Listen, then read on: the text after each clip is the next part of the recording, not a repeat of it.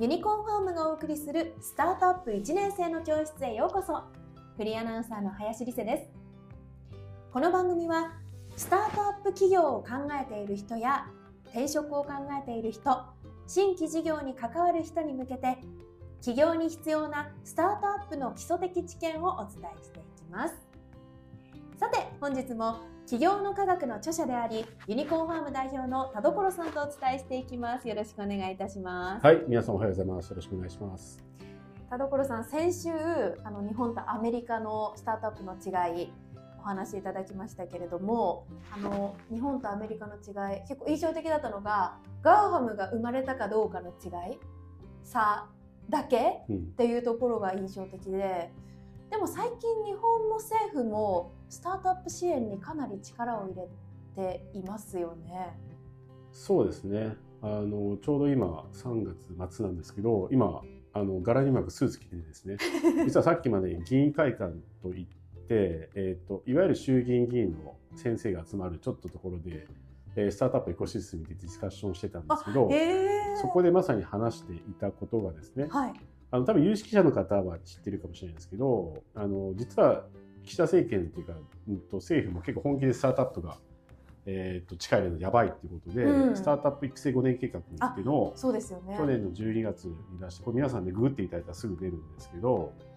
あのさらにそれを分かりやすくしたのをこちらのポッドキャストの、えー、と URL に貼っとくんですけどあの、まあ、そういう感じでいよいよやっぱりこうスタートアップっていうのはなんかただ単に新たなプロダクトを作るだけじゃなくて当然すごい売り上げの無視で税収もそれで増えるしあと意外と知られてないんですけど雇用も生むんですよね。例えばアマゾンって皆さん毎日使ってると思うんですけど、はい、あのアメリカの一番の最大雇用主って1番がスーパーウォルマートなんですよ、はい、2番がアマゾンで300万人ですよアマゾンって社員。全世界で300万人。いて日本でも数万人いるんですよね。うん、なんで実は政治家にしてみたら一番大事なのって雇用を生むことなんですよ。はいでスタートアップってそのなんかなんていうんですかねテクノロジーでどんどんどんどん人に置き換わるみたいな話なんですけど、うん、あるまだテクノロジーができたらアマゾンも300万に雇用を生んだ感じでどんどん雇用も新たに生んでいくんですよね。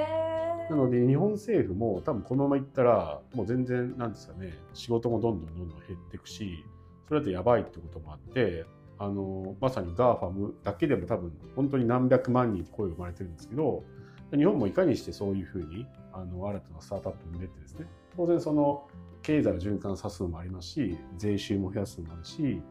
あとはその声を生むっていう意味でそれで多分すごい力を入れ出したんじゃないかなと思います。そのスタートアップ5か年計画って最近まあいろんなところで聞くなと思うんですけれども、はい、具体的にどんな施策なのかっていうのがちょっと私の中であんまり見えていなくて、うん、どういうことを目標にというかどういう施策が具体的にあるんでしょう？そうですね。スタートアップって言った時にまさにこう手元に今先ほど議員会館みたいな紙があるんですけど、はい、当然いろんなプレイヤーがいるんですよね。でスタートアップもいるし当然そこに対してお金を入れるベンチャーキャピタルもいるし、はい、もっと初期段階でえーと、お金入れるような前澤ファンの前澤さん、ZOZO、の元社長前澤さんみたいなエンジェルみたいなのもいるしでそういう人がお金入れて上場する上場してなんかその上場するマーケットもあるしあとは、えーと、そこに関わるような大学であったりとかいろいろあるんですね。そこって言ってみたら血液の循環みたいな感じで規制が1個あるたびに、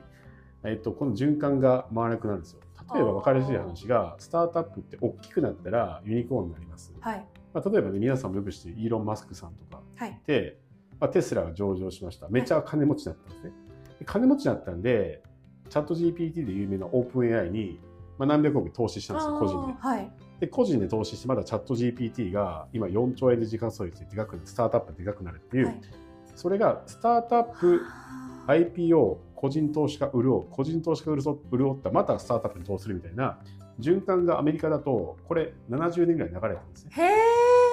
ですけど日本だと、まあ、有名なところで言うとメルカリってね皆さん使いだと思うんですけどメルカリ2018年にめちゃくちゃユニコーンなで上場しました。はい、でそこの山田慎太郎さん社長です彼も結構めちゃめちゃエンジェル投資してるんですよ。でエンジェル投資してで山田慎太郎さんがお金入れたところも結構またね多分ベースみたいな会社とかが大きく上場するってあって、いい循環こう回ってるんですよね。でも大事なことが政府としてやっぱそこをやっぱ邪魔しないっていうかなんかそのお金エンジェル投資がスタートアップのお金入れる際にそこでめっちゃ税金取りますって言ったらそのまあエンジェルに投資するよりもなんか別のことやっちゃうじゃないですか。う ん確かにそうですね。そう他のなんか債券買ったりとか株上場系の株買ったりしますよね。そう読めるんで。はいはいでもエンジェルで入れたらその分がエンジェル税制として優遇されたらリターンが大きくなるんですよ。そういうインセンティブが働くんで、どんどんどんどんお金持ち個人で成功した人たちが、どんどんどんどんスタートアップに投資するみたいなことをやっていくと。で、それでまた大きくなっていったら、デカコーン、まあ、ユニコーンになってまた回っていくみたいな。で、それが回ってるのが GAFAMで、 GAFAMの創業者の人たちもめちゃ個人エンジェル投資家やってるんですね。なんで、そこの税制優遇とか、あとはその、なんていうんですかね、あのまあ、大きくなるとき、まあ、スタートアップとか上場するときとかでも、より上場しやすくするとか、要は M&A 起きるんですけど、M&A したときとかでも、そのまあ、M&A とかも税金とかかかるんですよ、そのあたりを、えー、とさ削除したりとかですね。そのあたりを簡単に言うと、なんかやってると。まあ、なんか人間たどると、血液、知的血液循環なんですけど、ずっとそれは詰まってた感じなんですね。で詰ま詰まりをなくして、どんどんどんどん循環するようになったら、人が健康になるじゃないですか。っていう感じでそそこのやっぱ健全性を良くするっていうのがスタートアップ育成5年計画でただそこって全体最適に考えないと結構そのエコひいき起きちゃうといろんな人たちがいろんなこと言うじゃないですか。あなんでーそうですね。そうそのあたりをぜ全体としてその公平性を失うことなく規制緩和していくみたいなことにやっぱ不信してるってことかなと思ってます。確かにそう言われると全方向を見なくちゃいけなくって、うんうんちょっと大変ですよね。まあ、スタートアップが大きくなってユニコーンになって、ユニコーンからエンジェル投資家が生まれて、うんうんエンジェル投資家がまたスタートアップに投資して、うん。スタートアップがユニコーンになってエンジェル投資家になってその循環を太く大きくしていくっていうのがまあ目下の目標といいますか。そうですね。だから岸田政権っていうのはやっぱ成長と分配って言ってて成長させた分を分配させましょうと。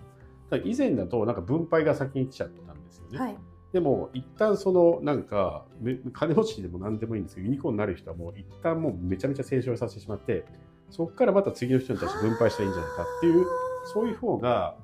まあなんか社会として健全ですよね。やる気ある人たちはどんどんどんどんそういうふうにまあ起業していくし、ねあのねそそこでいい循環が回ってきたら、はい。社会との活力、えー増えてきますよね、はい。っていうところがベースになってるのかな。ちょっとでも日本だと出る杭は打たれると言いますか突き抜けるところをね嫌がる傾向がありますから、それはちょっと難しさはありますかね？そうですね。まあでも、なんか、日本とかでも、すごいアスリートとかもそうですし、YouTuber とかもそうですし、やっぱりこう、まあ、なんか調子乗ったらね、なんかこう叩かれることもあるかもしれないんですけども、ただまあ、その、なんていうんですかね、だ誰しもやっぱりそういうふうに初めて掴んだ成功って、うん。人の妬か妬みとかやっかみとかもあるんで、そこのコントロールはすごい大事かなと思ってます。まあ、僕も私事ながらなんか2年前とかにやや炎上したことがあって、うん。なんか有名税だよねとか言われたんですけどあでもそこは多分脇が甘いというかなんかちゃんとそのコミュニケーションを一貫さすとか、ーうん。そういうところもすごい大事だと思うんですよね。なんでそのやっぱ脇の甘さっていうことはなんかこう大きくなんか知れ渡る前にやるのが大事かなと思ってます。このスタートアップ5カ年計画で日本のスタートアップはより成長していっていい循環になっていくんですかね？いやでも思うんですけどこれあの言い方あれなんですけどめっちゃ過保護ですよ。あのそうなんですスタートか。アップの今の日本の現状って、まあ、視聴者の方聞いてる方って他の国の事情わかんないかもしれないですけどいやこんなになんか起業しやすくてこんなに政府の支援も手厚い国って他ないですへね。えうん、だって僕アメリカと中国とか他のマーケット見てたんですけど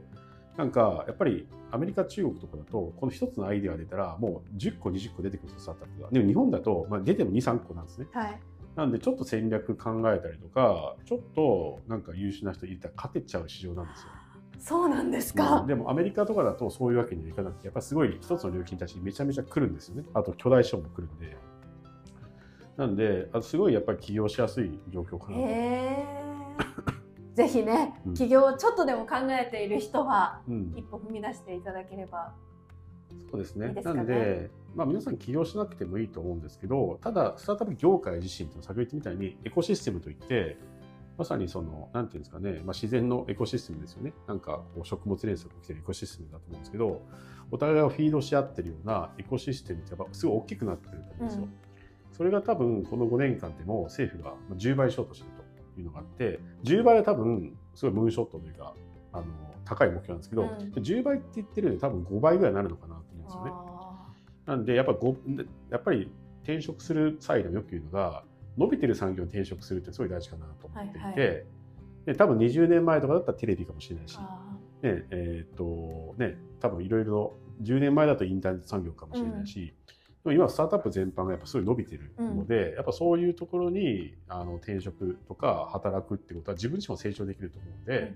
なんかそういう方はですねぜひ興味持っていただければなと思います。ね。はい、ユニコーンファームではそんなスタートアップ1年生に向けたサービスも多く展開していますよね。はい、そうですね。あのリンク今貼ってますけども、スタラボといってですね、スタートアップのいわゆるイロハの方が身につくようなサロンであったりとか、スタートアップ経営者塾といってですね、まこれは2年生かもしれないんですけども、まあ、に起業している方向けのまあ私塾もやってますので、ぜひチェックしてみてください。皆様本日も最後まで聞いてくださりありがとうございました。ぜひこの番組フォローよろしくお願いいたします。ユニコーンファームがお送りするスタートアップ1年生の教室、ぜひ次回もお楽しみに。ありがとうございました。